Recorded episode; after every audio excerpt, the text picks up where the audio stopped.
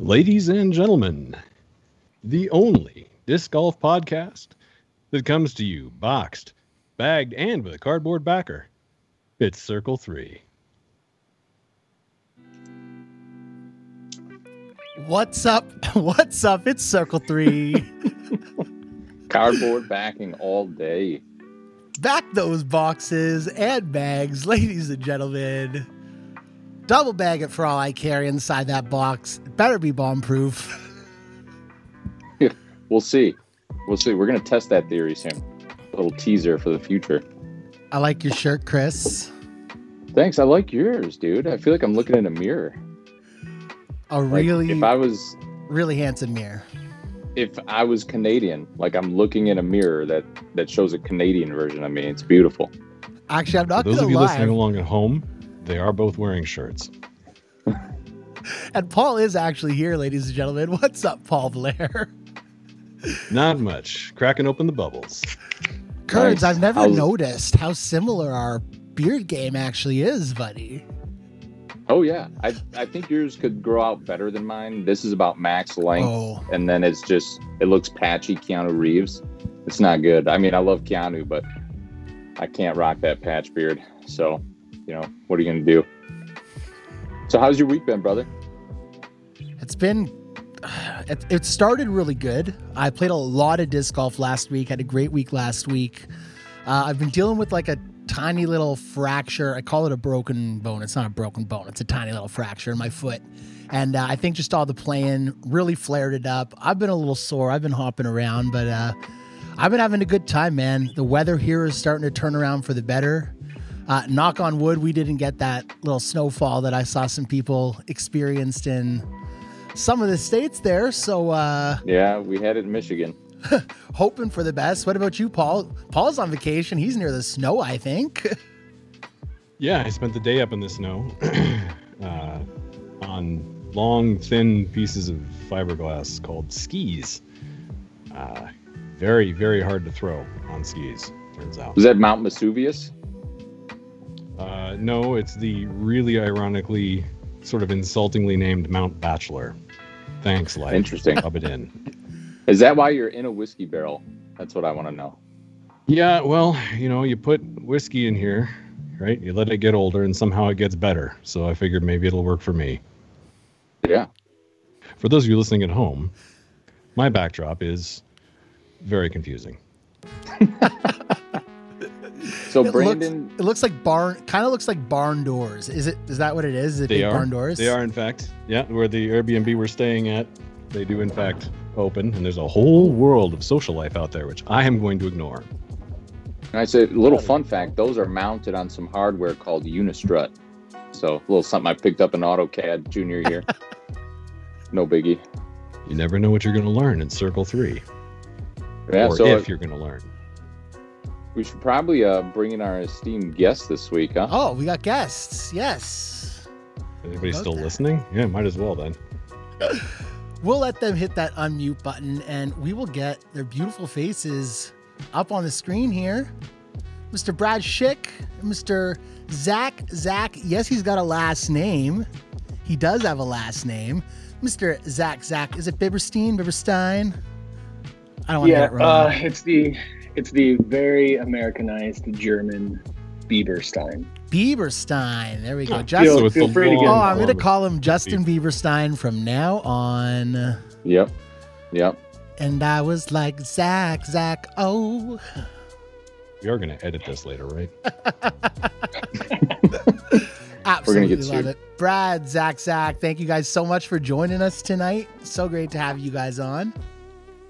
Yes, Yeah, so thank you. know, some we know who you are. We know who both you guys are, and we're big fans. But just to spend some time in our first kind of little circle here today is just kind of get to know you guys for the fans, the people out there a little bit. So um, just want to cover some background, where you guys are from, you know, what got you into disc golf, you know, first time you kissed, all the good stuff. So um, if you want to kick it off with uh, Zach, you know, just give us a little background, like where are you from? How'd you get into disc golf? Um, how many hours a week do you spend maintaining that beautiful mustache? Yeah, well, I mean, you got to pick one question because I could talk all day on the mustache. Um, I think, I think really disc golf for me um, came from uh, came from ultimate, came from a, a want and a and a need for some things that were kind of missing. Um, I grew up northern Indiana. I, I live kind of in uh, southeastern Indiana, kind of around the Indianapolis area um, now. But I uh, went to grad school after playing on a co-ed ultimate team for years, years and years in undergrad. Um, played with the same people, traveled the country. Um, you know, we went we went all over together, and then I went to grad school, and all of a sudden it was gone. So you know, I spent a lot of time throwing a, a frisbee, and spent a lot of time um, playing team sports, and all of a sudden I found myself on a weird grad student schedule, teaching classes, getting out could, games, strange. Um, you know, like people I I see. So, Are you guys sorry, Zach? One sec. Are you guys losing Zach too, or is that just me, Kearns, Paul? I'm, I just started to lose him a little bit. Yeah. Yeah, I'm just the, just the audio a tiny bit. yeah, I was just getting a lot of music. Um, Let me turn that down. anywhere? We good? Yeah, we're good. Yeah, we we'll edit that. Don't worry. um, so you know, so picking up disc golf kind of came from that that want to you know have something, you know, some sort of like competition in my life and some sort of like outdoor recreation in my life, but you know my schedule didn't allow it and my life at the time didn't allow it. And a couple grad students said hey you know we played disc golf down the street you know every other day. Why don't you come try this? And so that was really the origin story for me. Um, a lot of other details in there and and brad came in you know uh, maybe a year later in in my disc golf world and and kind of um, changed some things there and, and we can get to that later. But for me Yeah, no no spoilers, sir. yeah. Yeah. Disc golf really came came to me as the kind of that need you know kind of filled a, a spot for me. And um you know i think we all can probably say that that you know there's there's something about it you know something about getting out there having a routine or having some sort of mental um uh reprieve from work or life or that sort of thing and so that's that's kind of the beginning for me Beautiful. Yeah, I can super relate. Yeah. Um, and Brad, how about you, sir? Yeah, so I'm old as dirt. Um, so I um, I started playing when uh, my dad got my brother and I into it. So I was about I think 13 or 14 when we moved to Ohio, um, and my dad, my brother, myself, and a neighbor of mine, Ben Bott, who doesn't play a lot anymore, but he's been around a long time as well. We used to go out two three times a day, and we just got hooked. You know, like we couldn't get enough and that kind of started it out. And then we met, you know, Brent Hambrick and, and some of the classics in the sport in Columbus, Ohio, where I'm from. and then just started getting into tournaments little by little. Uh, I kept playing significantly more than my brother. My dad just kind of was, he'd play some tournaments every once in a while, and then he just kind of gave up. You know, once we started whipping his butt, he just you know, figured he'd go try something else. Um, and then my brother ended up getting married uh, fairly young, and so he kind of took a big break, had some children, and I, my wife has been super supportive. She's awesome. So I was able to get, you know, got married fairly young, but was able to keep playing and working, and um, you know, went to college, did all that, but I was able to still maintain the 20 to 25 tournaments a year throughout. So that's just been kind of my path. I, I kind of keep into that three or four hour radius and then hit some big ones every once in a while. But um, started throwing discraft back in the i think it was like 92 93 when the cyclone came out or 91 whenever whatever year it was. And i remember everyone at the columbus open that brent hambrick ran those were one of the players pack discs and everyone was like what what are these? Like come on no one can throw these. And i was i was a kid right? So i'm like yeah, give me them so i had like 10 or 12 you know first run pre-pat cyclones that i had and that's where i really started to get hooked on discraft i remember. And then the magnet came out and then a couple of others and then that's just kind of where i've been so and then you know there's some other stories in there about getting sponsored but that was a big big help from scott stokely back in the gosh, I don't even know. I want to say late '90s or early 2000s when that happened. So I've just been hooked, man. I can't get I can't get enough of it. So that's kind of my background. So nice. How, how did the Zach and Brad connection take place? Yeah, good question. I'd, I'd like to get Brad's take on this because, you know, memory gets a little fuzzy when you when you when you get old. But Yeah, I mean, I Um, think I, I mean, I, Gentlemen, yeah. Go just ahead. remember, normally in couples therapy, the, the the origin story is told individually. Uh, Oh. So if one of you should listen and the other should speak, let's be respectful. Yeah. So Keep us on track. Let me let me try this, Zach. Okay. okay, Um, honestly, I don't really remember either. Um, I mean, I think Zach and I just both were playing a lot, right? He was going to tournaments. We had a similar group of friends, and Zach uh, took a big part in the club. Started helping out with the Brent Hambrick Memorial, and I think the the just the combination of that, we started traveling to some tournaments together. And then, unfortunately, for Columbus, Ohio disc golf, Zach had to move, and when he moved away to Indianapolis, we kind of lost we kind of lost track of each other. I don't know for a few years. Zach had some some things he was going through and um, work changes and moving and all that sort of thing. And I was traveling a lot for work as well. And I was in Indianapolis, and I I think I just texted him and just said, "Hey, dude, like I'm in town. Like let's go get dinner or something."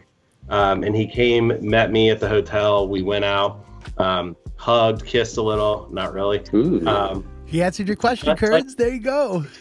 yeah.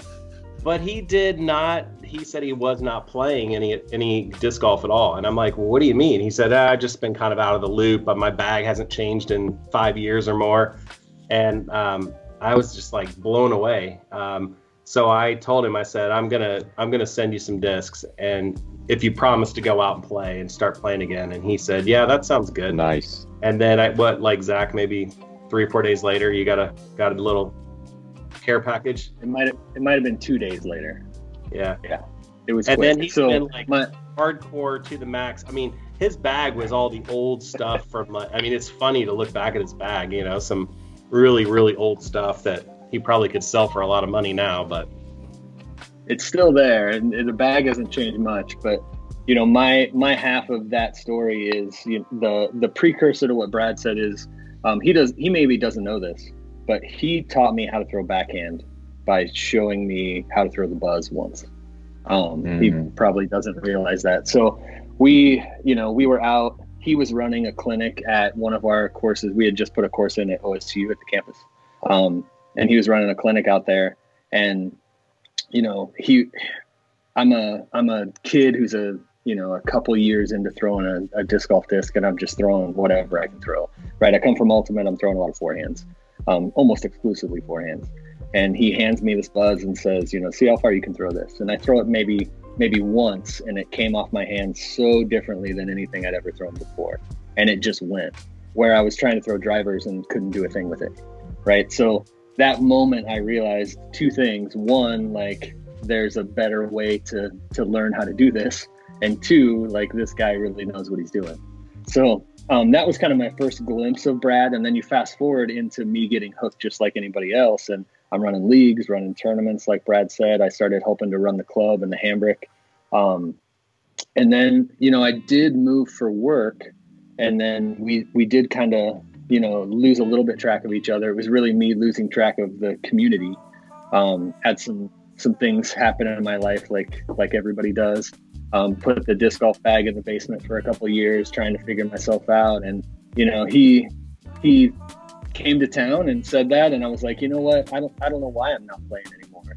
Like i do love it. I do miss it you know all of those things. And and you know uh, the woman i was dating at the time who is now my wife said what are what are these boxes of discs in the basement? What are these for? What are you what are you doing? I was like well you know it's something i used to do a lot. And she said there's trophies and discs and bags like why, why don't you touch any of this? And i said well you know it's just yeah it feels feels like a different me you know? And she said well let's go out and play. And i said it's funny because brad just said he was going to send me some stuff.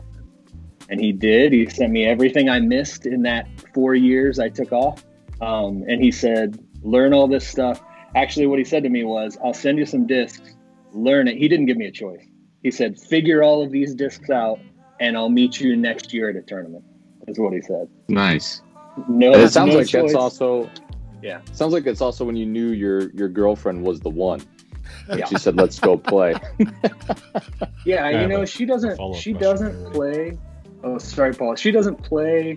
Um, she comes out sometimes with me and my daughter, but she just she understood the way I talked about it that I loved it, you know, and that I missed it. And when I would talk about Brad or talk about the club or talk about running tournaments, that like that was something that was still still interesting me, you know. Yeah. Nice. So, one other thing I, I wanted to look into was um, I, I've been informed that Brad, you have a unique style of play compared to a, a lot of other disc golfers we may we may see. Maybe it's pacing, but I'll, I'll let you describe your style of play. I think a lot of people could could kind of pick up on this, maybe And- learn a thing. And before you do, let me quote the great Zach Zach and what he said to me earlier. And I'm actually going to quote him here. I'm going to go to Facebook so I don't so I don't misquote here. Here we go. Uh-oh. Let's see. What did I All say? right. Plays super fast, doesn't throw a country mile, but is incredibly accurate with great touch. Doesn't throw a lot of mid ranges or putters, could school anyone with just a nuke. Drives, mid shots, approaches, one disc. That was Zach's profile of you, Mr. Brad Schick. Big smile on his face. I like that. So tell us about your game, Brad. Yeah, I mean, here's the thing. I, I think people overthink it a little bit too much. I definitely am a fast player, and I think sometimes that is tough on other people that are not used to it. I don't intentionally try to rush people. Um, I love to have the box because I can keep the pace, and when I don't have the box, I know I'm at your mercy, right? So for me, uh, I, I just I just love to keep a good pace going. So when we hit a big backup, it just it's painful to me.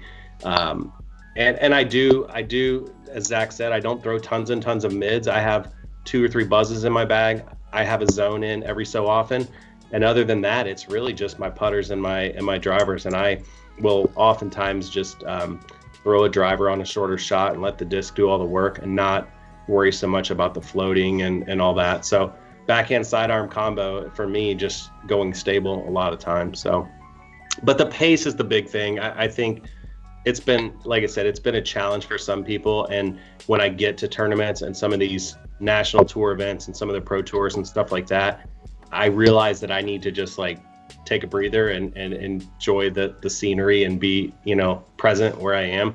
But there are some players on tour that you know we've all seen on social media and other things that have had some you know some negative press. But it's pain. I mean, it is painful. Like even watching the even watching the pro tour you know, uh, and I'm not picking on Nikko, but when Nikko was on the lead card, like that was painful for me. I, like I almost couldn't watch it, and I, I don't know what's going on with him. I don't know if it's meant like he's just struggling to get it out of his hand or what.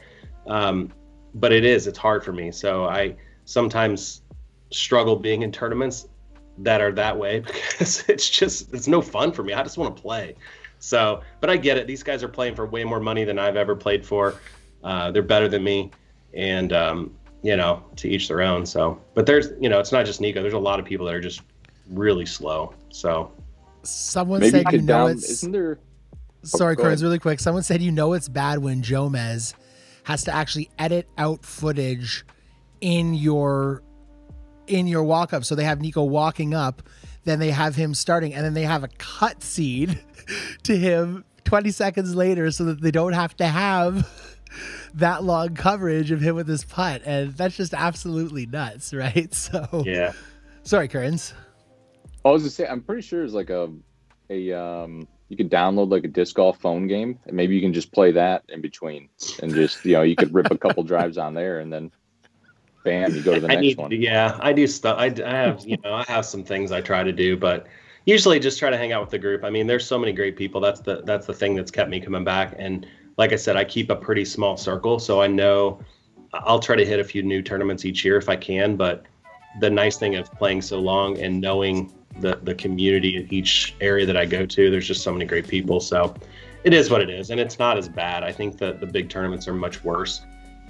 We have a couple notorious slow people in Columbus, and they know who they are, but I won't call them out. So Oh, as a Michigander, I think all of them are, but it's okay. Brad, um, I'm just hearing now from our statistics department. the statistics department, which, as you know, employs only the best, uh, saying that you actually do have a higher win rate per hour than Nikko Locastro. okay, I don't even know what That's that means, probably but true. I'm good with it. I'm good with it. Or it means per hour of play, he's won more often. Yeah. Nice. Played eight times as Yeah, many holes. Brad.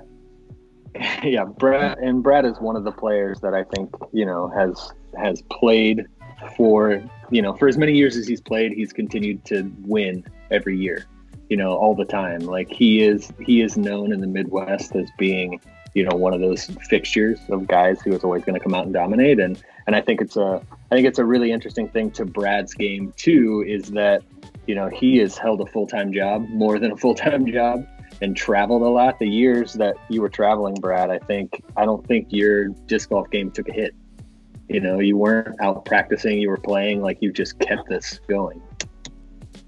yeah, I mean, I and again, I think some of that is to knowing the courses and knowing the tournament, so I don't have to go three days early and try to play. I mean, that's a lot of the reason I quit going to Worlds. Um, because working and then trying to take multiple days off before to get there and play the courses and feel competitive is next to impossible. You can't go and play one round. And that's why I fell in love with the USDGC because the course was relatively the same.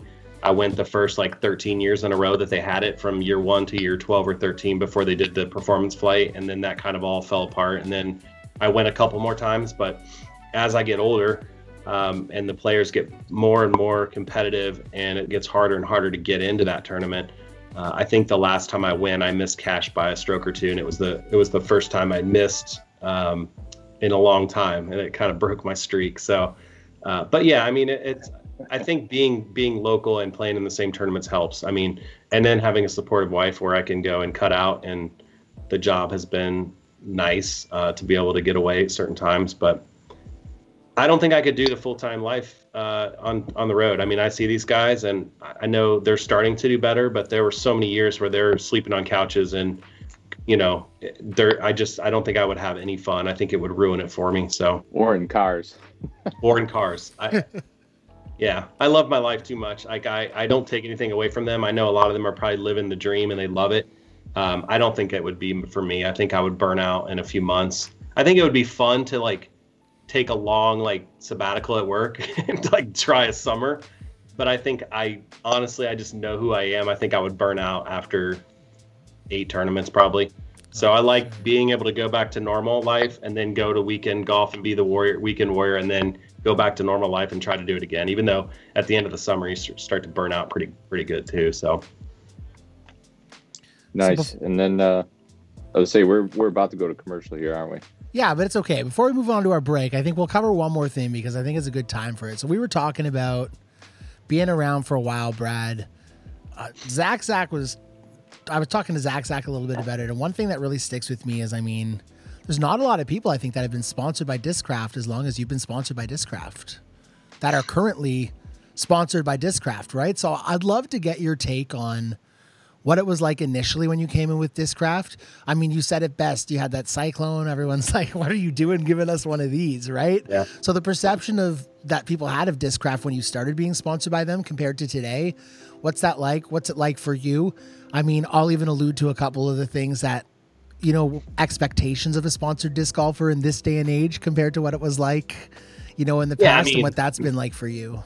I think I got sponsored when I was because I turned pro when I was seven, 17 or 18, and then I think it was a year or two after that. So I was young, like 19, 20 maybe, and I was the same thing, working full time and going to tournaments. Back then, it was like, here's a few shirts, here's 50 discs, and I thought like I was uh, like on top of the world. You know, it was like the best thing ever. Um, they did support me though, like going to tournaments, they would give you nice, nice clothes and do things, but it was not the same. And I just think the way the game has grown. I mean, back then, you know, it was Mike Randolph, Scott Stokely, Elaine King. Like there are still some legends that were at that level. Ron Russell, you know, when he won the worlds, things like that. There were still a lot of players. Um, but as far as like what you said, Brent, like I don't know that there's anyone still on the team that I can remember that was back then that is still on the team. I mean, I'm probably wrong if I looked at the list, but I don't know honestly who has been there longer now. I don't know what that says. If it just says I'm really old now, um, but but but now it's almost like overwhelming to see. I mean, I think two years ago when Paul came on, that was the best year. That was the most support that I've ever gotten, and it was even after they brought Paul on. So like I thought they're going to bring Paul on, they're going to pay him all this money, and then my level of support's going to drop. They actually upped it. You know, like they did more for me than they had ever done. And then the year before that, I think before Paul got here, they actually gave me, you know, a signature because I threw the Big Z nuke. That was like my main disc. Like was Zach always make everyone's like, oh, what are you throwing a nuke? Imagine that, you know? Um, yeah, that one. So that that year, um, you know, Bob Bob kind of surprised me and said he's, you know, he was like, hey, we wanted we want to do a disc. You know, you throw the Big Z nuke. We've never done a disc for you. Yeah, that one. Um, nice. Wicked. Yeah, and and and Bob, you know, he hooked me up, and they sent me. Like I just it showed up at my doorstep like 300 discs, and it, with that stamp with multiple colors, and I was like floored. I couldn't believe it, you know. And that was like several years ago, and now I mean the sponsorship has still been phenomenal, and they continue to add more great players and do great things. So, uh, you know, there was a lot of years there where people, you know, the big thing was to try to be on Innova, and I still think Innova has an amazing team. They have great players. A lot of my friends um, and even you know the other disc manufacturers have really upped their game, but there were definitely years where, you know, it was kind of like, oh, you're throwing Discraft. Now you can't find a Discraft disc anywhere, and I'm like, I was on there, I was throwing them before Paul McBeth, Come on, like, you know, oh, you so. hipster. was Mike is Mike Raley still on the team? I know he's he's Discraft for a long time. He has been on the team for a long. I don't know honestly. I know. I think he moved out to California, didn't he, or is he yeah. Michigan? No, he bought an RV and um, he just started hitting the road. He actually gave me like my first two disc golf lessons ever.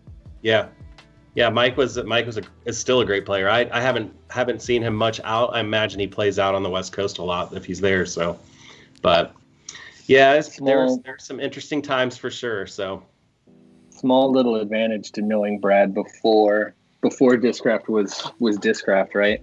So things like this, you just go over to Brad's house and like these were in his closet. Let me see if I can get that on there. Can you see what it is? Oh yeah. For those of you following along so, at home, Zach is holding up a round piece of plastic. Yeah, it's green. First run buzz, baby. And it's round. Yeah, so these were just, you know, like Brad had a closet and it was like, yeah, you know, Mike sent me a pile of these.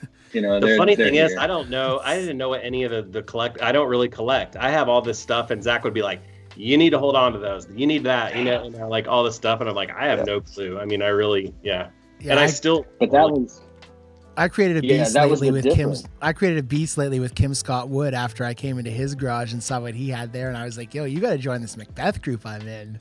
And then yeah, uh, yeah. all shit broke loose with that one. yeah. Oh, so but you created. So Brandon, you're the you're the one that created my. Need to get a grip, man. Yeah, Brandon. So I have you to thank for my Tour Series Luna rival. Thanks, bro. Oh yeah. man. Well, guys, we are going to take a quick break. Uh, we got to shout out our sponsors who we haven't shouted out yet on the podcast. Can't believe we went out this long without doing that. So, huge shout out to Sweet Spot Disc Golf and the Wolfpack Discs. Uh, we cannot do this without them. Great supporters, guys. And uh, we're going to cut to our first commercial break from Wolfpack Discs. Do a quick giveaway after that. So, uh, stay tuned, folks, and uh, we'll be back with you in just a second.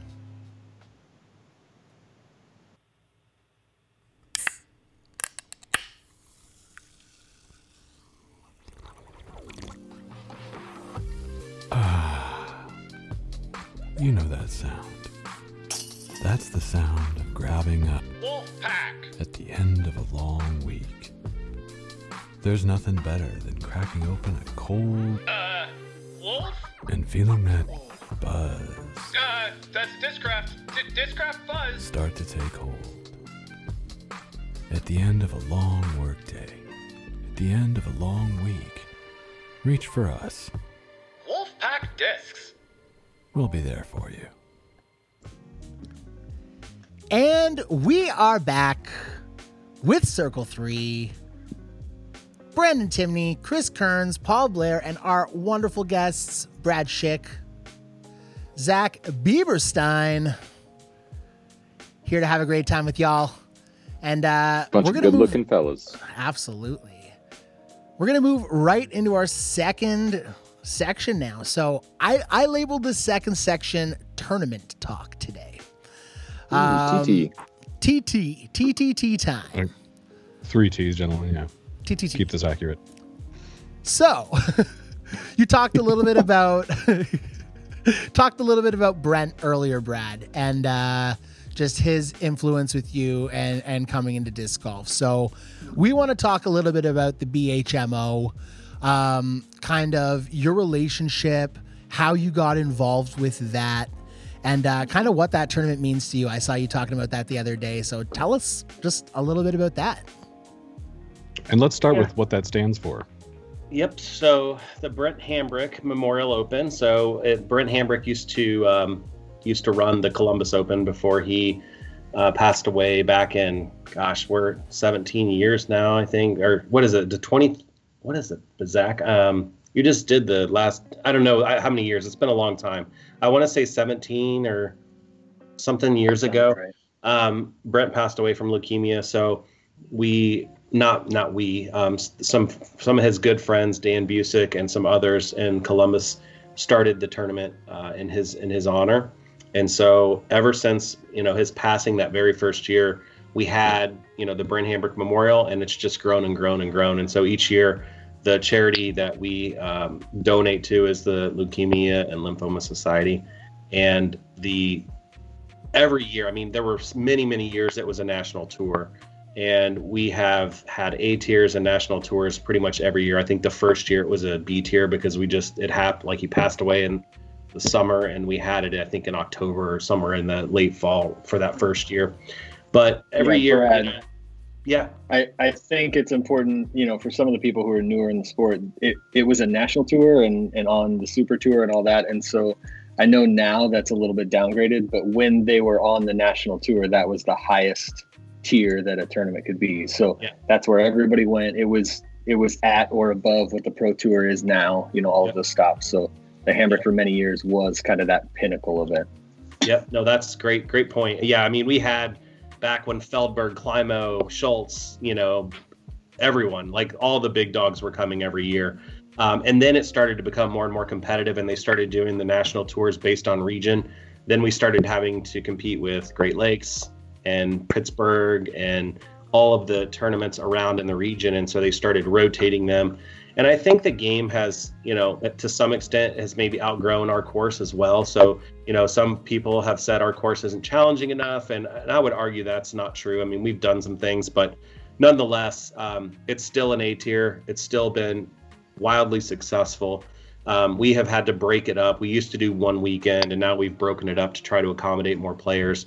So um, this the last year, last year obviously we canceled because of COVID, but the year previous I helped out and ran the the AM side, and then I always play in the pro side, uh, and I'm doing the same thing this year. And so things are lining up to be really solid. We've got some some good sponsorship lining up. So it's just been you know at the the Brent Ham- we renamed the course from Hoover uh, to the Brent Hambrick Memorial Course. So that's it in a nutshell. But as Zach said, it was it was the the, the top of the top. You know, the, in my opinion, I think it was great. So Guys, Yeah, if- when if I people, was- so I Go would ahead, say Karen. if people if people want to donate items for CTPs or anything like that, or just donate to the tournament, where can they do that?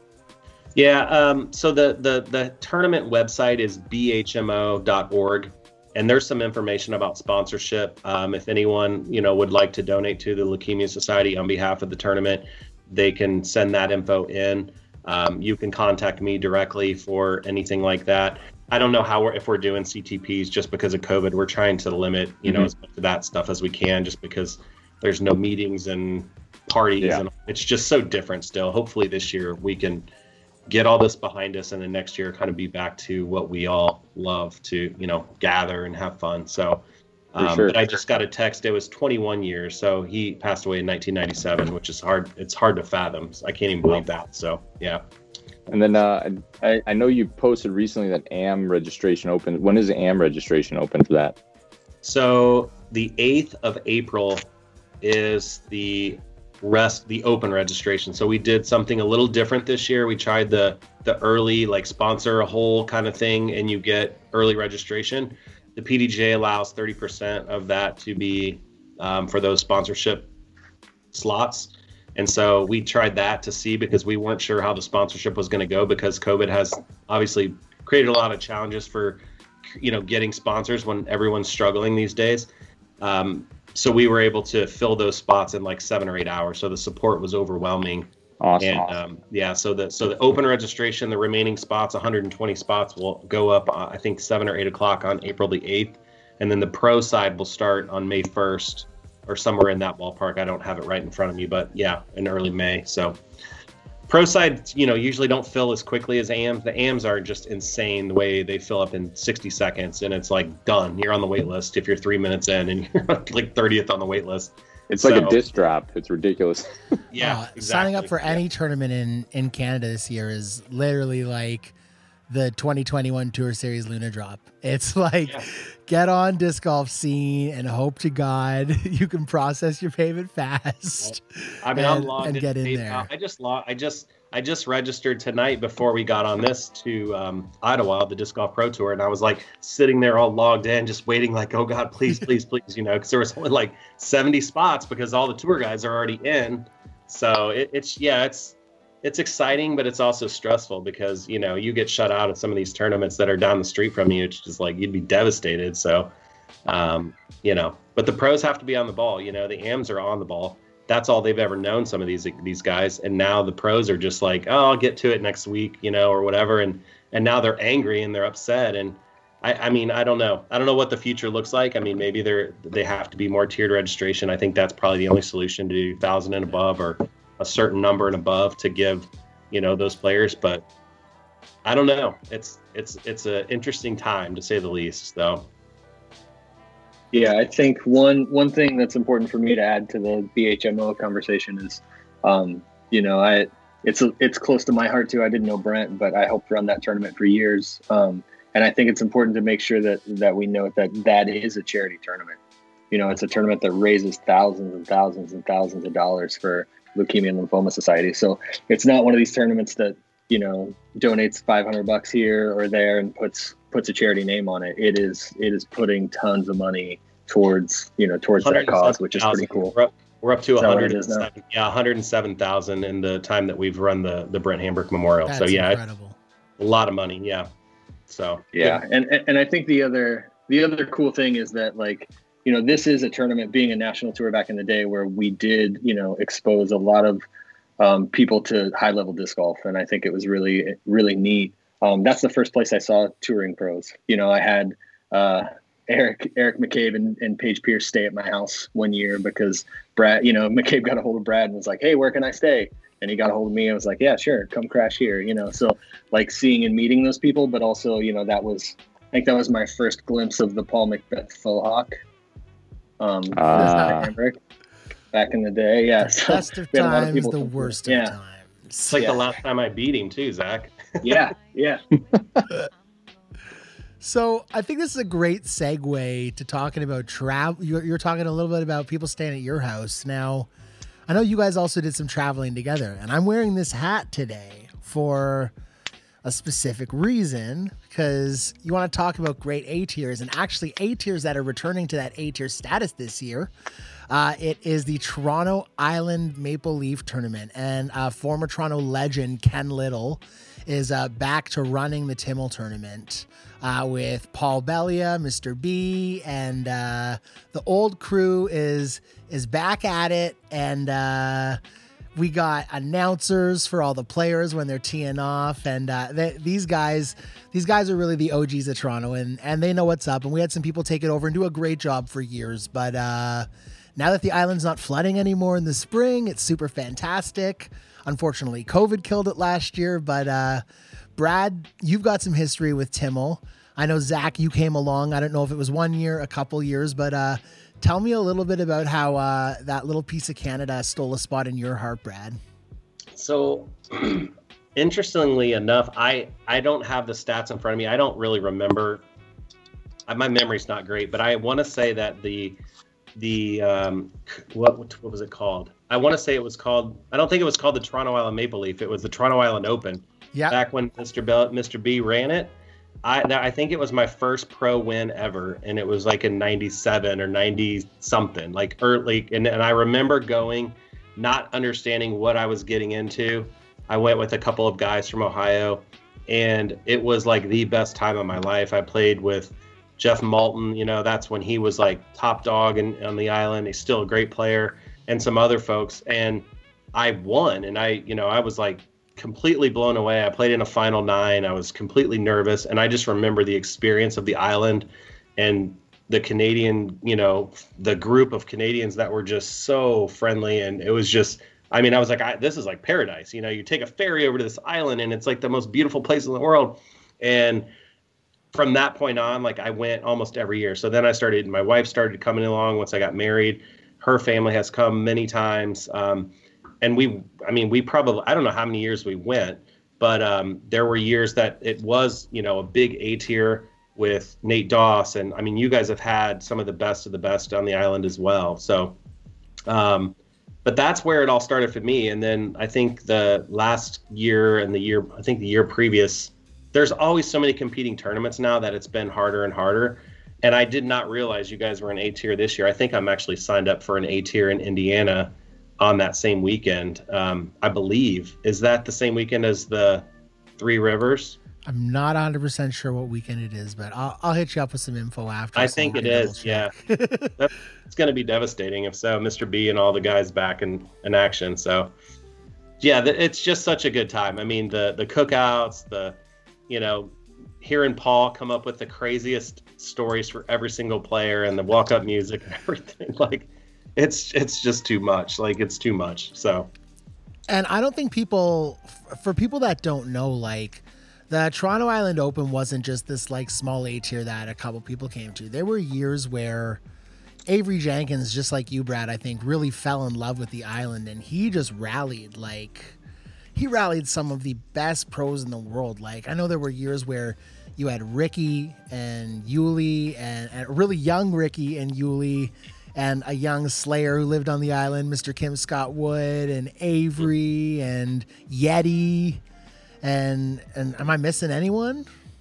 Uh, yeah, there were a ton. I'm trying to think who else. Brad Hammock, like a lot of the old, like the old school guys were still there playing too. So, Shoestrick, was Lazat, someone's calling out in the chat. oh yeah, yeah, yeah, Lazat. I remember that year. I played with him that year. That was the year I think Nate might have won, uh, Nate Doss. But they all came. I remember that, and it was that was the year I think Kim Scott Wood in the finals was like just smashing, and he rolled the like hole three or something all the way. I was the longest roller I've ever seen. in that So I hole. It shared that video I with our can't- group chat, and uh, that's uh, everyone was like, every, I sent it out. You wait like ten minutes, and then like four people at the same time that started watching it are like, "Oh my god, that roller!" It was the most amazing shot. Yeah, I mean, And you can't yeah. you can't understand it without being on that hole. Like Yeah. without seeing like and understanding how long and how difficult that is. But the moment you've combined the two, watching the video and standing on that hole, like your mind is blown. It's just Yeah. blown. Yeah, I mean, I think I honestly, I think Kim Kim is could have been a top ten player in the world if he kept after it. But I think you know, I think he made a, a good decision pursuing his career, um, you know, in his own company and things like that. But Kim's talent um, is just unbelievable, and still, like he'll come back, and now he's like a thousand thirteen or a thousand ten, and he just come back after like a five year hiatus. It's like it's unreal. So good. Good see. So, Brad, you said you're playing Three Rivers Open.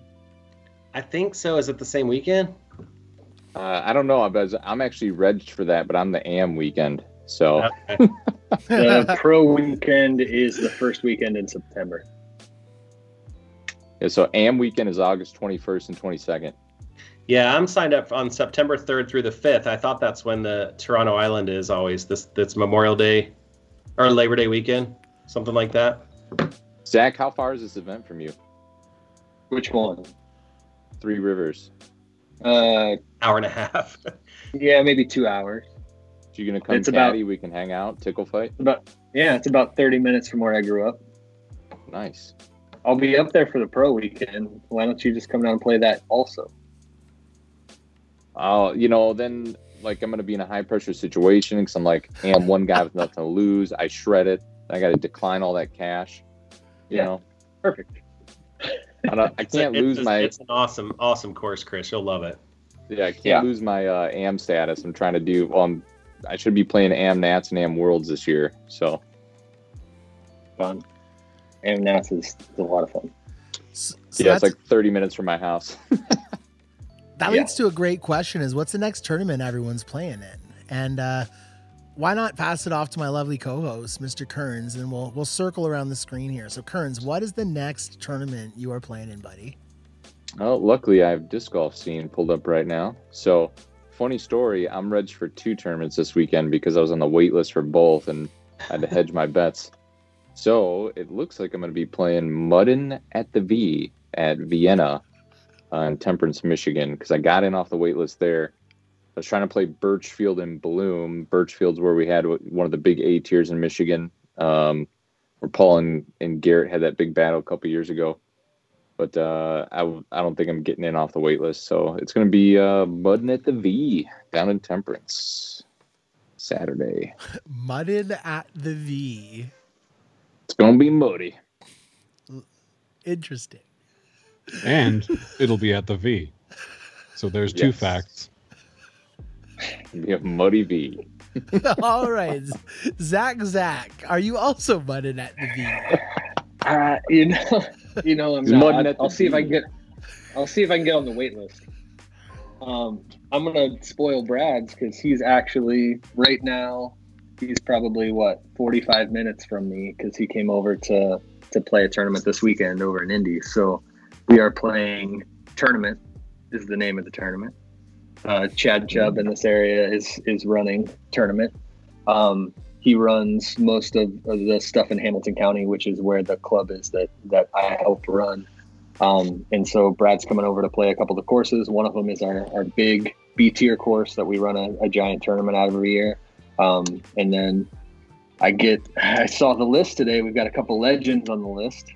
So the the first is Mike Randolph. He's coming he's coming over to play. He uh, he lives in the area, but he hasn't been playing a ton um, in the last couple years, and he's kind of um, increased that and, and shown a bigger presence. And, and he's a great dude. If you guys don't know Randolph, that's another, you know, discraft legend and another um, disc golf legend. He was, you know, top 10 at every tournament back in his day when he was living in Colorado. And he was what, second or third in the world, Brad? I can't Probably remember. multiple times. Yeah, he's Yeah. the guy was always in the top five of almost every A tier back in the day. So Yeah. So he's, he's coming to play. And then um, I'll let, I'll let Brad introduce the other one 'cause he's got a special connection there. oh yes, Scott Stokely came in town. He's doing a clinic tomorrow, Oh, and, and wicked.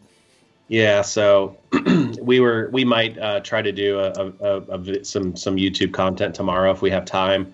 Uh, maybe play some holes or do something. He's a such a character that you never know what he's got up his sleeve. So I may just like not even bring a camera, just like because you know, might just get you in trouble. Um, but yeah, Scott, I think he's playing Masters, which kind of sucks. That's why one of the reasons I came over. So maybe like Sunday, maybe Saturday morning, Randolph and I can just like move over to Masters real quick and not let him, you know, have a choice. But um, Why don't you move last, him back so he can play?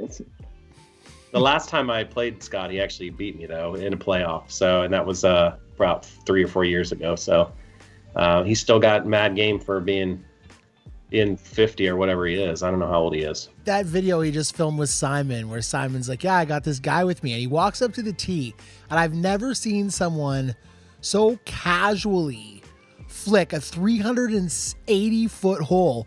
Just he just walks up and literally like in a casual walk, Mhm. flicks it. Did you see him throw the one under the, the under the leg to Oh, the yeah, water? just just insane, and like it's it's it's absolutely crazy. But on a serious note, like I've been watching some of Stokely's newer instructional videos he's been putting out, and the one he They're put out the other day about facing forward when you throw a forehand, uh, thinking about it more like baseball. It was it was an amazing video, and I I feel like I've got a good forehand, but I love when pros don't butter it up and like you can do this so good. He's just so like no bullshit and like do this, don't do this. This is bad. You know those guys that do this? No, they're no good. Don't do what Mhm. they do.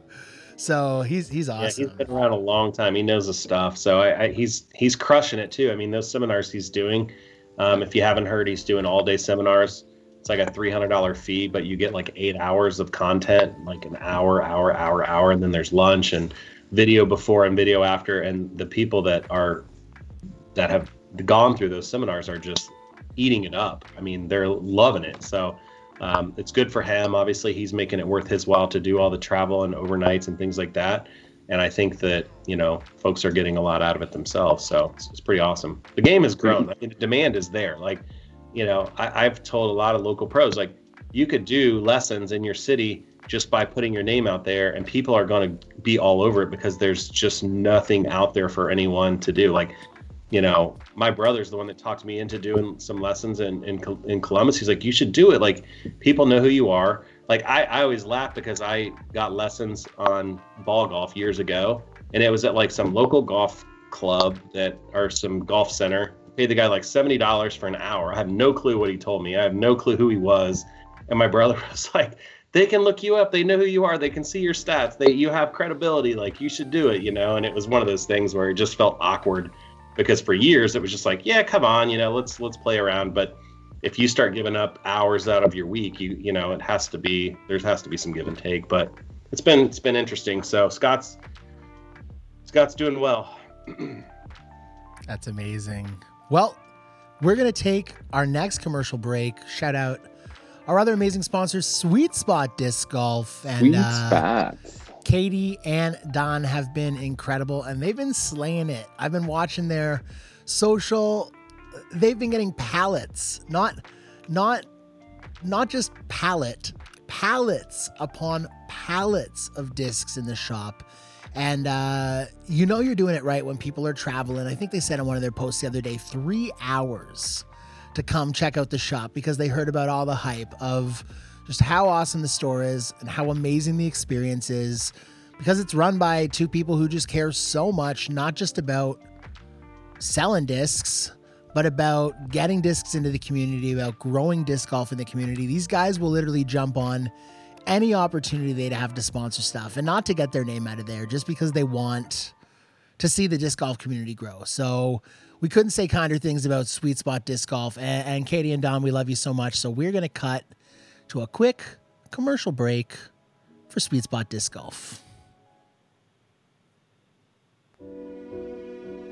Gather round, children. I, Ganfrolf, will tell you a tale of the times before. Of a legendary place, the sweetest spot in all the land, where circles of plastic would appear, glowing from our screens, and with the ritual of the cart, they would appear days later at our doors. The richest colors, the finest discs, and the kindest people. Oh, it truly was a sweet spot for disc golf. Some say this place still exists. Its vault sealed, the treasures glittering inside, awaiting the great prophecy of Tuesday and Thursday at 7 p.m. Eastern Time. And that comes again. I hope you will be there. Sweet Spot Disc Golf. So good, our advertising department writes fan fiction about us. And we are back for the final segment of Circle 3. Your This host. is it, guys. Make it count. Make it count. Don't screw this one up. This is your last opportunity. It's time to shine. We got Paul Blair, your hosts, Brandon Timney and Chris Kearns, and our amazing guest, Brad Schick, and Mr. Zach, Zach Bieberstein. Let's get it rolling. Uh, section three. So let's start it right away with the question that was asked in the chat that we were going to ask you anyway, Zach, Zach. So you are very famous for this wonderfully cute three-eyed cat and your amazing flapjack minis. So the question is, where did that come from? How did you come up with that? And uh, yeah, tell us a little bit about the flapjack. Sure. So the the logo and the and the flapjack are are kind of separate. Um, when I got back into disc golf, as we talked about earlier, Brad sent me all these discs, and and you know it was like, well, I I don't like writing my name on discs. You know, I, I almost put nothing on the back. Um, I've got. I probably get that from Brad because here's here's Brad's mark right there, right. So there's probably some influence there. But you know, I never put my name or my phone number on things. Like if I lose it, I lost it. Like I will spend hours looking for something if I really if I really want it, and if I lost it, I lost it. So you know, marking them, I I tried to find something that made sense to me, something that kind of identified to me. Um, I at the time had actually been running a um, motorcycle clothing brand, so kind of a lifestyle clothing brand for a friend's shop. Um, he owned an apparel and, and motorcycle goods shop, and he didn't have anything in there that really was was kind of my taste. Um, strangely enough, I have one of the shirts here. totally impromptu, but like this Yeah, is right. you know, this is my style. like this is a drawing that I did for. We did a charity event for uh, uh, animal shelter, and so it's like it's a flat track shirt of a dog and a cat flat track racing, right? So that was the kind Nice. of apparel that I made. You know, they there's all kinds of mainstream brands. There's all kinds of you know very formulated graphics out there, and, and he wanted something that was that was more our taste. So this logo was one of the logos for the brand itself. I had shut the brand down um, a few years into it, and I still had this logo laying around, and I and I said, why not just use that? So that's where the logo came from. People identified me with the brand with this, and so it kind of was synonymous anyway. Um, to try and explain quickly, the flapjack came from my need to have a mini in my pocket and my disdain for something thick in my pocket. Um, you know, your regular mini is what, right? It's like a quarter inch thick. Um, maybe some of the other ones, like some of the big ones, if you're if you're from Canada, maybe it's what eight millimeters thick. Um, so I think that's like- meter, three meters thick. is it three meters? Um, Yeah, so I started 100%. carrying. So what I found was this. I started carrying this for years. This came from Paul J. in Columbus, Ohio. The beard, the man with a beard that's older than I am, um, and it's a mini magnet, and it's as thin as I could find. Right, and I kept that in my pocket for years and years until it split. And when it split, it would catch on my pocket. It would pinch things like. So you couldn't find them anymore. They don't make them. All of that. Um, I was in Zing one day, who's local to town. Craig Myers, awesome human being, makes all kinds of of minis. You see the the um, the ones that nest, the Cosmo, and like the Pico, the really little guys, the can toppers. Um, and he was shooting uh, minis on his machine, warming it up. And when he would warm it up, it would only shoot a little bit. And then the next time it would shoot a little more, and the next time it would shoot a little more, and he would throw them away. And I said, "What's that in the box?" And he said, "That's scrap. I grind it up and using it." And I said, "Can I have that?" And he laughed at me. He was like, "Okay." So this is the very first one I found. It was in the scrap box, and I trimmed the edges off, and I started carrying this. And so it's just the flight plate. That's all it is. It's his micro mold, which is pretty much this disc, and it is just the flight plate, no wings. And so I asked him if I could do one a little bit bigger, which I think is like the I think what he uses for mine um, for the flapjacks is the aerofoil. So it's this big thing with like a wing that actually flies. But essentially, it's you know it's just the flight plate, right? It's just the inside. So if we set the machine the pressure to just shoot to the edge and none of the wing, like if you would just cut it off, that's what it is. And so That's amazing. I could put I could put eight of these in my pocket where I could put one of these in my pocket. You know, and they take up the same amount of space. So I did it again like just as something that I thought that I would like. And then people saw it and they're like, What is that? What are you doing? Why are you carrying that? And I was like, you know, it's it fits in my pocket. Like I can have it in there all day. You can, you know, Paul can go to dinner in his in his suit coat and put one in his chest pocket and there. Um, and so people started wanting them, and I and I talked to Craig, and he said, "Sure, you know, I'll run them for you. You run the machine, like, come in here and do it. Like, do whatever you want." So Craig has been get one? if they amazing. Oh, um, it's pretty hard. um, right now, too the bad. act- All right, next topic. Yeah. well, if you want one, it's difficult because you know you just have to run into me and I'll give you one. That's how it works. Um, if you want to do your own, Craig will run them. Craig will run any of his minis with your custom stamp. I know a lot of people are doing that. Craig's an awesome human being. He supports our club, all of our tournaments, all of Indiana disc golf. Um, but you know, I've run I think three, four runs of these now. So the original um, actually had like the flapjack, like the pancake stamp on it with a little pat of butter and, and everything. You And gave then me I one ran- of those. You gave me one of those with a Wonder Bread pat of butter. It's disgusting. Yeah. Yeah. Yeah. And then I ran a set for myself um, that just had kind of this heart logo on it. Ooh. So there's only there's probably only like 30 of these or 40 of these in the world. Um, and then when people started really wanting them and asking for them, that's when I started doing the purples, and and you see a lot of those out here now. Um, and now I'm down to short stack um, of purple, so I'll probably have to do another. I gotta one run and soon. get these. I gotta run and get these. You guys keep talking. I'll Okay. yeah, yeah. So I so- actually have. Go ahead, Kurt. Oh no, I was just say I, I freaking I should have brought it up here. Poor prep on my end. 850 rated move, but that Tour Series Luna that I have that you stamp for me is in a special box. It's in there with like the Chris Pickwell die and Yeah. some other super cool ones. Uh, Don from DFX um, sent me one with a custom stamp, so it's super cool to see that. You know, people just have kind of that little piece of artwork that they put on there, and um, that Yeah. that TS Luna is not going anywhere. Nice. Yeah, that that stamp kind of the reason I didn't make it for the minis. I made that stamp originally just to stamp my discs, and people liked it so much. And I said, you know, it's like that's like me signing my discs, and people are like, "Can I get a disc with that on it?" And I think, why? Like, why would you want that? That's my name, you know. And I, it took me a while to understand that that was interesting to other people, and not just me. Um, but now, you know, I do stamp just with Craig. I stamp all of mine, you know, and then I stamp a few more here and there, and once in a while they get out. Not very often, but once in a while they get out. I've nice. Well, his- enough about you.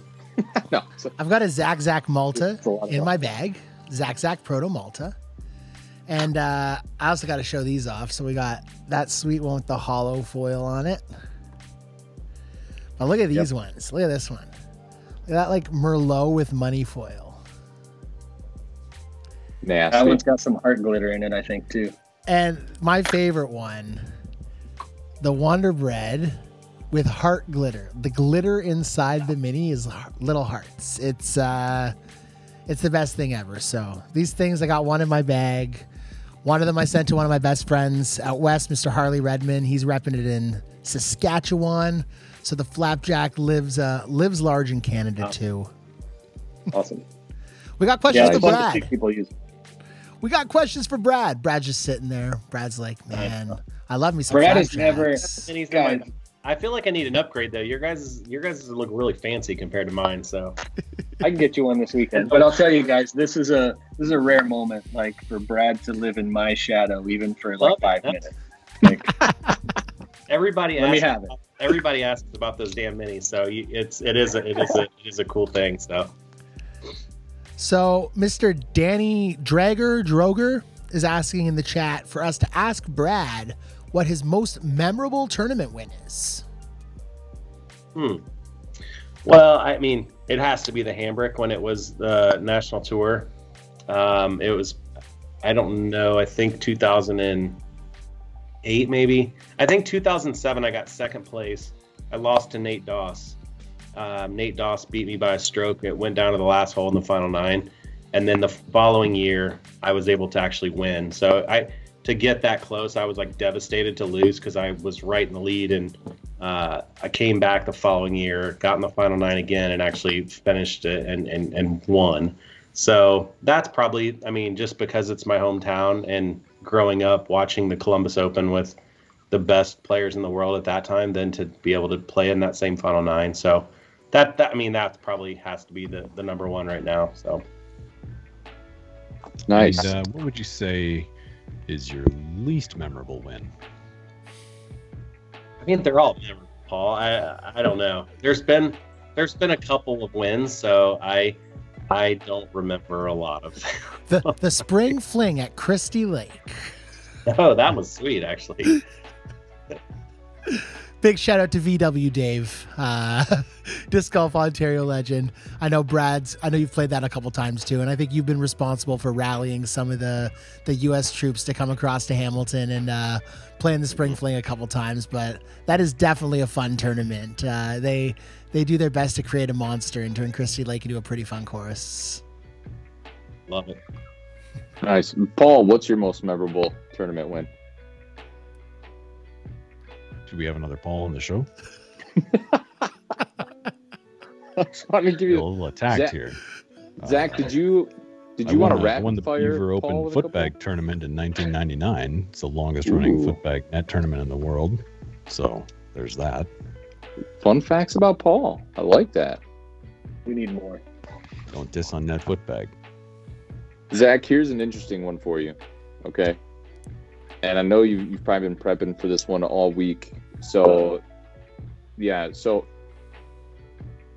Paul, Brad, or no, yeah, Paul, Brad, myself, and Brandon, we're all in the Easter egg hunt.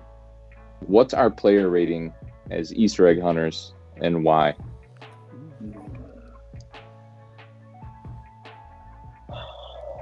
I gotta put them in order. I think. I mean, nobody. You would think that there would be a weakness for Brad and something he's not good at, but I mean, I've never seen him slow at anything ever. Like he does everything fast, everything. Um, so he's going to be hard to beat. I think the only way that he could be beat is if Paul distracts him, and I think Paul has a has a. I think he's really like on his game there. So I think Paul might be at the top of the list here if he gets under Brad's skin, distracts him a little bit. Um, you, I mean, you're you're a close third. I think Brandon is just. I think he's too. He's he's too caught up with just everything else. I think he just wants to watch. He just wants to commentate. He just wants to talk about what's going on. I I think that's the order. I think it's one. He would. Brandon would produce the live stream for the hunt. yeah. I mean, maybe even over your shoulder GoPro style. Like he's just making sure everybody else enjoys it. Just Yeah. Bla- Blair Easter in witching in the corner. Yeah. Yeah. nice. And now, uh, here's a roundtable one. Um, and I think some of us have answered before, but it's always fun to kind of revisit. So we'll start with Paul, Blair. We'll go around the table. Uh, we'll do Brad, then Brandon, Zach. We'll finish with me. But what's your your dream your dream card? Someone asked that in the chat earlier. That you're playing on. Foursome, three other people. So who, who are the three people on Earth that I would most like to play with? That's a fantastic question. One for which I, I must say I'm not really prepared. I think, I mean, I think it'd have to be uh, who's sponsoring us this week. So we'd start with them. Or even better, human history. They don't even have to be disc golfers. Oh yeah, well, so first of all, those would be people I could probably beat pretty easily, right? So let's go with uh, we go with Faulkner, uh, right in, right at the prime of his life. Um, probably have to go with uh, probably go with with Albert Einstein. He and I share some common ancestry, and I've got some questions. Let me. I have some things to ask. Uh, and then probably you, Kearns, because I mean, I'm gonna need a witness. Okay. Nice. I'll oblige that. How about you, Brad? Hmm. I don't know. That's a tough. One. I think I would like to just have a fun card. Um, Simon would be a lot of fun. He's one of my favorites to watch and to uh, just hear him talk. So Simon would be fun. I mean, how could you not want to play with McBeth, right? Like he's the best player in the world, and um, I've grown up with Ricky, watching Ricky, you know, as a little kid. So I think those three would just be fun to watch them battle it out, and then me just sit back like Brandon and just like maybe commentate and watch it all go down. So, I mean, those three. But Simon's just so much fun. Like I, I absolutely love watching him. So, I guess that's what I'll go with. Nice. Love I, it. maybe Brodie, maybe Brodie too. Like I'd love to watch Brodie. I I've only seen him play live like once, and uh, I'm fascinated with that guy. Like I think he, uh, not to sound like a big, huge like groupie, but I think what he's done for the game in such a short time is just exceptional. So, so I don't know, Nice. five some. I think he'd be fun to play with. Yeah. yeah. How about you, Brandon? All right. I would love to play with Paige. I would love to see someone that small throw that far. And uh just just here honestly I've I've seen a couple play with Kim a few times and never got to see real no offense Kim real top tier pros play in person right? And hear that snap off the fingers and and just see that happen. So I'd love to play with with someone like Paige. Um for pure comedic relief I'd love to play with Jeremy Koling as long as he's having a great round um, so we'll toss we'll toss Jeremy Koling on a good round uh, in that mix, uh, and then I'm gonna throw Mr. Sean Dixon as my my third person in there because like you know I've got to know him pretty well. Love everyone in the group. I'm not gonna pick any favorites, but uh, you know just the positivity there. I think Sean would make sure Jeremy Koling has a really good round just with all the positivity. Either that or he'd just piss him off so much and Big Jerm would just turn into a monster. So one of two ways, Sean. It's totally up to you. Our whole round lies in your hands, buddy. Dude, So- we gotta connect. Uh, Sean and Brad are in the same, both in the Columbus area, right? We gotta connect these guys. Zach, Zach, who would you play with, my friend? Yeah. Um, tricky to figure out what kind of theme to go with here. Paul kind of upset the the the idea right off the go. I, I don't know how you beat historical figures, but um, you know, I played with some guys that I know I could play around with and love every minute of it. You know, I mean, Brad is always on that list. I know that's a it's an obvious answer for me, but um, Matt Bell I played with last year, just incredible human being, and like things go terrible, and he's got his chin up, and like he's rooting for everybody else, and we've got locals like that here. Um, Paul Oman, Matt Kern, um, those guys are are just amazing dudes to play with. Um, if I could get a chance to play with Paige and see how she throws, I think I think that would be amazing. I haven't seen her play in person since she was a kid, um, so I would probably put her on the card for sure. And then if we're breaking all bounds and rules here and, and talking historical or future figures, I'd I'd like to play with me when I was 16 if I picked up a disc. Love it. deep. So I'd like Um, to see what would happen. The deep cuts. So I think for me, there's um I think a fun one would be if I went with the guy that plays the mountain in Game of Thrones.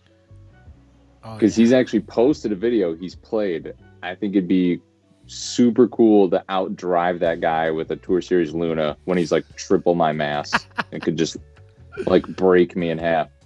So me, him, I'm gonna throw Mike Tyson in there. I think that'd be freaking awesome. Temp course at Tyson Ranch. And then for my fourth, Bruce Springsteen. Suck on that. It's just such an obvious answer.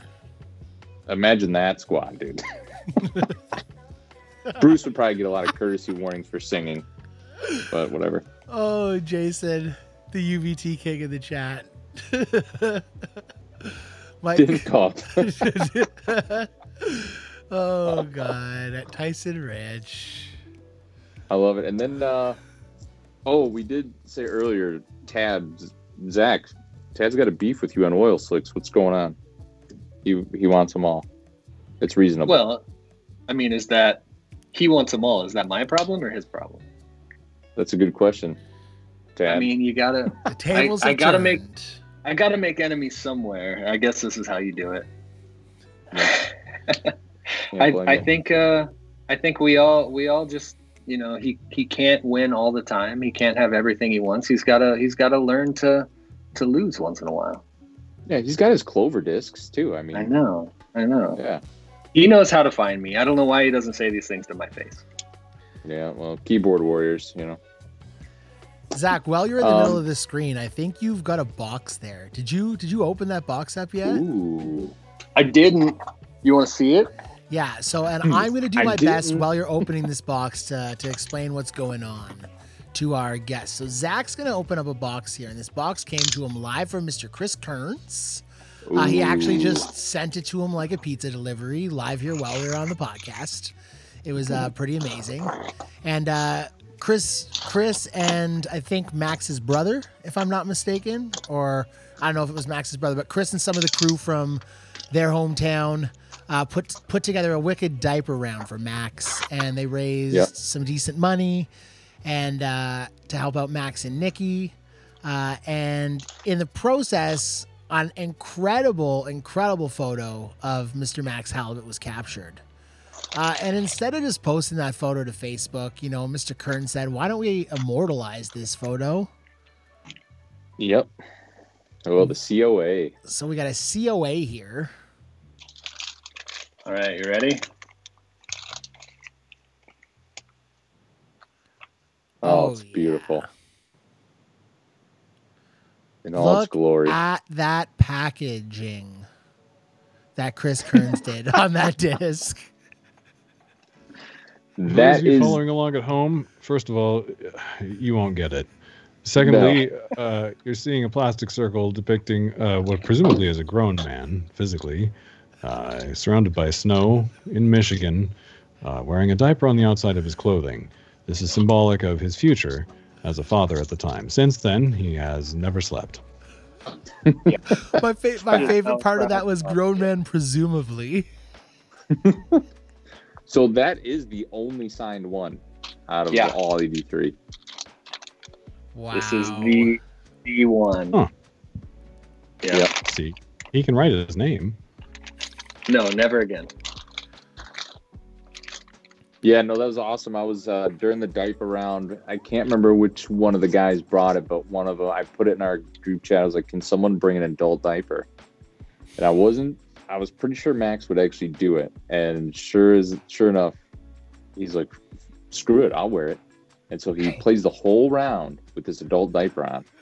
And while we are out there, I was trying to get like candid pictures, you know, just a couple good shots. And I, he was I don't even remember what he was doing. I don't even think he was lining up a putt. I think he was just trying to block the sun with that putter, and I snapped it. And I was like, "Oh my god, this is gold!" So yeah, Beautiful. Thank you. Happy to support that too. He he's got some awesome pictures with him and his wife and um, with the new baby and and they look super happy. Amazing. yeah, she's adorable. I when I dropped off his uh, shadow box in the disc, I got to hold little Everly. She's a she was a cutie. I mean, she passed right out, and then my wife started giving me looks. So I was like, "All right, let's get the hell out of here." Babies are contagious. Yeah. So, Brad, real quick, um, a lot of people want to know this. So, what was it like playing with Steady Ed? You know, I think I actually did beat him at one of the worlds, but I don't I don't think I ever got to play with him. I'm pretty sure of that. So Nice. You've been waiting the whole podcast for that, haven't you, Kurtz? like a couple weeks. It's not a big deal. that's funny. I like it. Oh man. Well, I mean, you did start off by introducing yourself as old as dirt, so that pretty much makes everything else fair game.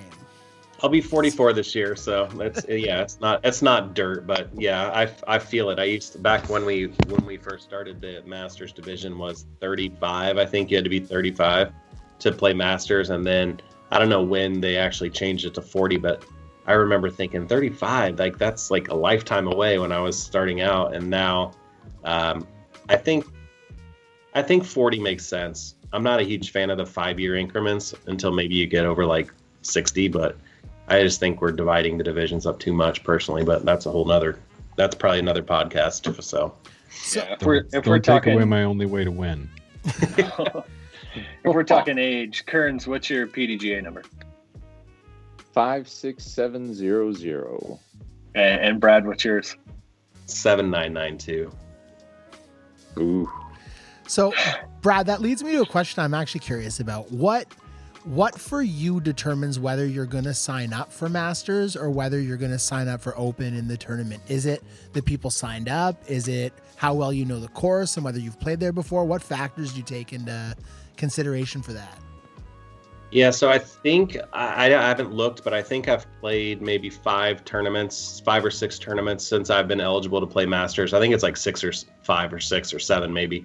Um, I, I still want in my mind to think I'm I'm still competitive and open in most tournaments, uh, but there are now like I last year I played in one or two Masters where you know Ricky was there, Calvin Heimburg, like all these guys, and they were there several days before, and I think now it's getting to the point where if I play really well in Masters and win, you know, at that A tier, it was like almost a thousand bucks or something for first, right?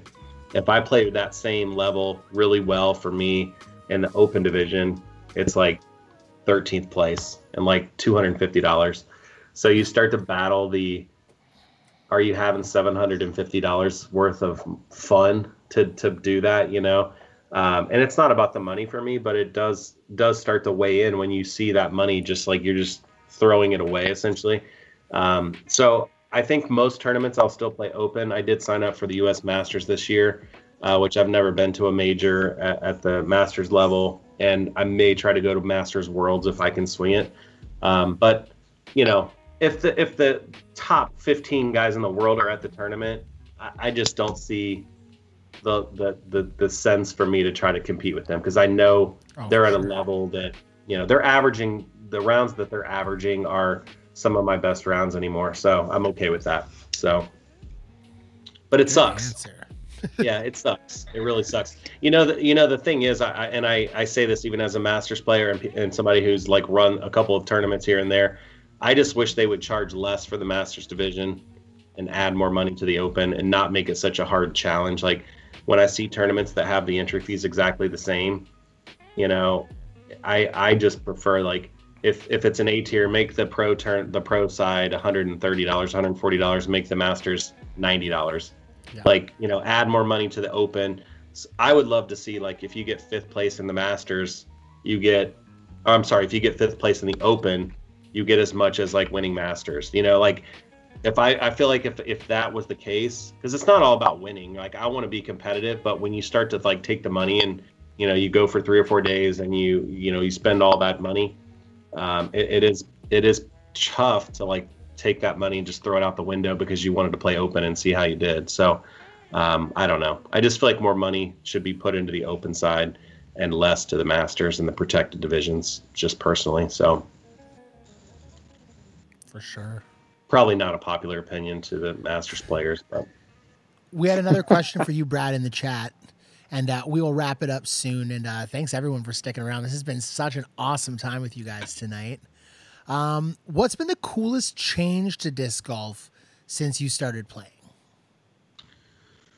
Wow. I think just seeing, you know, when we when I was younger and I would go to tournaments to go see Ken Climo or to go see Barry Schultz or to go see Scott Stokely or whomever it was, we would have to go five, six, seven hours away to Bowling Green or to, you know, one of the big tournaments, right? Go to Worlds, fly fly somewhere to go to Worlds, and you'd see those guys once or twice a year and get to watch them, and just seeing them in person was like kind of surreal.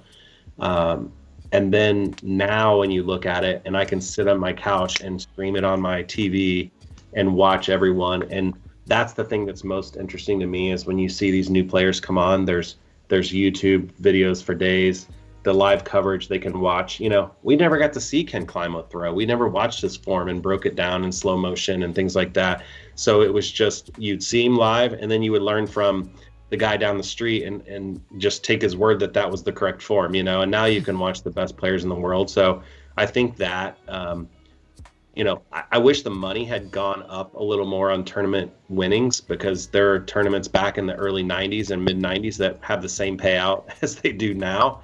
Um, but I think that players and sponsorships and companies are starting to get more into it, and so the growth there has, has really helped the players. But you know, it's a shame that the purses are growing at the same rate. So Slightly off topic, but kind of on topic. So I was in like a YouTube rabbit hole a couple weeks ago, and I was watching old disc golf tournaments and I kind of dozed off on the couch. And I woke up and I guess it sequenced into like the 2001 mini golf world championships was kind of where the YouTube rabbit hole. And the top prize was like $109,000 for the freaking Holy crap! mini Oh, golf yeah, world miniature golf, like putt putt type yeah, miniature it's like golf. putt putt, Oh. like miniature golf, and the world, the putt putt world championships are like a hundred thousand dollars for the winner, and I'm watching the them slay the beast at the European Open and watch the winner of that take home like fifty bucks and a free coupon to Arby's when they get back to the states. Seventy Yeah. frequent flyer miles. Yeah, so I, I know what you're saying, but it's very cool to see the the increased sponsorship and and awareness from bigger companies and, and bigger media, which is really neat too. And the more exposure disc golf gets, the the more some of that bigger money will want to come into the sport. So I think it's pretty great. I agree. Yep, a 100% agree. And I think we're getting there. I mean, you just in the last two years, it's I feel like it's stepped double, you know, uh, from where it was. Just watching the new players come into the game and the new contracts, and watching McBeth outgrow a contract in less than a year. I mean, that's just fantastic for him and for for everyone. I think it's putting the other companies on notice that this is what these players are worth and this is what they're bringing in. And I think, you know, the other players should appreciate what Paul did, right? Like he's he's just showing here's what I'm making, here's what it is, and this is what you guys can get too. So I think it's exciting, exciting time um, for the younger generations that are up and coming. So there could be a guy we don't even know right now that's two years out that's going to be the next Paul McBeth. You know, that's the crazy thing, and it's not far fetched. You look at these young guys, Kyle Klein, and you know, there's all kinds of people you don't know that are regional that are unbelievable. That if they got out on the mainstream, they would they would blow up. So it's pretty cool. I love it. Wild Well- times. that that's gonna wrap up our evening. And before we do, we always like to give our guests a chance to kind of say one final thing. So uh, we'll turn it over to Zach. Zach for a sec. Any final thoughts, Zach? Zach, thank you so much for being on tonight, brother. Yeah, yeah, I, I appreciate it. Thank you. I you know I don't I don't mind living in Brad's shadow. I'll, I'll do it. I'll do it for the rest of my career. Um, be be on be on the podcast when Brad's on. Anytime he's back, go ahead and have me back. But you know he really uh, he he really laid the the the ground for a lot of people. You know he he won't take credit for it. Um, you know he still runs. He stepped up being a pro disc golfer and now running tournaments again. Um, he gives lessons. He's showed us all the way to be not only a great disc golfer, but you can be a good human at the same time. So um, I owe him quite a bit, and he'll be as modest as he wants to be on here, but he'll still have people like me telling the world that he's he's the real deal. So thank you. That's awesome. Well, Oh yeah, and Zach, thanks for thanks for coming on, dude. Because Zach, you're one of the, in my opinion, you're one of the funniest people I interact with on social media. Like even in just via private messenger, like you freaking kill me sometimes with with the stuff you say or do or. And i one of my favorite unboxing videos all time is the silent one you did. That was freaking legendary. So Appreciate pleasure that. to have you on with us, man. Hell yeah. I think the sp- I think the speed one where he forgot to set the timer maybe even tops that silent one. That was also excellent. Yes. Well, Brad, I know it's hard to say anything nicer about yourself than Zach just said about you, but why don't you wrap us up with some kind words about Zach? Yeah, so you you guys you don't know Zach as long as I have, but Zach's one of the same. I mean, you know, everything he said kind of back at him. Zach will do anything for anyone. Um, he's helped me out a ton too with artwork and other things besides just being a good friend. So, um, you know, I, what can I say, right? He he he will. You guys online, you see him, you know his face or his name or his little logo or his flapjacks. Um, that artwork is via Zach the ES logo, which is really cool.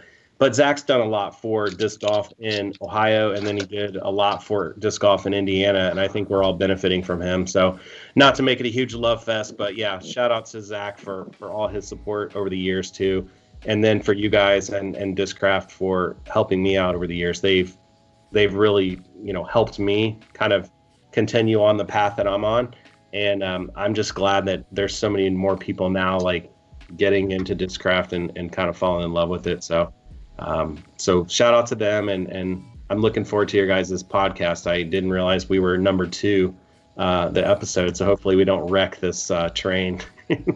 No, this is The you guys train are is freaking rock rolling. stars, man. Keep Cool. trying until we get it right. I, I got to get to Columbus and, and get around it with you, Brad. And then Zach, Zach, I know you've proposed, you, you've jumped in on Trash Talk for some challenges against me and Max. So you're, well, you're I- only going to what I heard, Kearns, was Canada versus Michigan versus Zach, Zach, and Brad. So Whenever, wherever, me and me and uh, Max are there. We're bringing two diapers, and y'all are gonna poop the bed. So, Chris, are you doing the Lower Peninsula Open? um, I'm actually helping staff that event. Oh, okay. All right. I signed up for that. I thought maybe we could get around in there or something. So Well, We'll if you- figure it out. If you get up early or something, you know, we could practice because we're doing the combo course layout Okay. that you're gonna want to see. I would love to. do, Um, yeah. Yeah, so like, because I've already played it, and uh, yeah, I'm working with uh, Doug from Huron Valley Disc Golf and Scott Sproul with my home. That's my home club, Washtenaw County Glow. So yeah, I'll be there helping all weekend, man. I'll see you there. Let's do it. All right. Sorry to sorry to derail Ah, you guys. don't worry, Trying we to- love it. So, All We right, have no Brad. Brad, Zach, we will say goodbye to you, and uh, hope you guys have a fantastic night. And the f- three of us will wrap this up. So thank you guys again so much for joining us, and uh, we'll talk to y'all Thank soon. you. Thanks, guys. Hell yeah. Have a good night. Thanks, guys. Thank you. All right, Mr. Kearns, Mr. Blair, that was a heck of an awesome time for me. I like those guys. That That's yeah, that was a lot of fun. Those guys are freaking awesome. Absolutely. I think it's it's cool to talk to uh talk to talk to people who are so real and so open and transparent. You can tell that Zach and, and Brad are exactly like they are in in life like they were tonight in the podcast. And uh it's uh it's it's so so so great to to hear from someone who's been involved in the sport for for such a long time and i loved hearing his answer about media coverage and the sport growing and out Yeah. he thinks that's one of the best things that's happened to the sport with with coverage and, and that was pretty neat what what about you paul what, what was one of your uh, takeaways from I tonight felt. I mean, I felt like we learned a lot. Um, you know, it, it was. I thought it was really touching when Brad pointed out that that Zach Zach will help anybody with anything. So for our listeners, you know, if, if you're moving in the next few weeks and you need some help, uh, hit us up on Facebook. We'll send Zach over your way. absolutely at no extra fee actually if you bought one of these hoodies it was included with the purchase uh, if you didn't Yeah, what were you doing that's right. But before we wrap up too tonight, guys, I want to give a huge shout out to uh, our fundraiser for X. Uh, X marks the spot. The fundraiser for Xavian, uh, a friend in the community of Mr. Ryan Michaels and Jason Scott Nelson, and uh, we're doing a fundraiser to help out with some costs associated with treatments for him, and and really just to put a smile on his face. So in day one, guys, we've sold 500 tickets uh, for this fundraiser, which is two thousand dollars raised in day one. We're going to be selling tickets through till Monday. Um, that post is in the announcement section of the Discraft McBeth and Pierce Collectors Group. Uh, so please, everyone, head to the page, head to the announcements, check it out. You can get a ticket to the draw for five bucks. You can get uh, five tickets for twenty dollars, which most people are doing, and uh, check out the prizes. Some people have donated some absolute sweet plastic, so I'm excited for that. That's going to be fun. We're going to run that live and uh, and have a good time doing that too. Yeah, it's for a good cause. It's for a just cause, or even if it's just cause, consider donating, please. Heck yeah. No, it's amazing. Um, Final thoughts, Kearns? that was that was a fun time, man. That was great. I I love um, you know, last episode and this one, like having a couple people on together that are friends, you know, that have a good rapport. Like one of the best things about disc golf is the relationships that you get through the sport.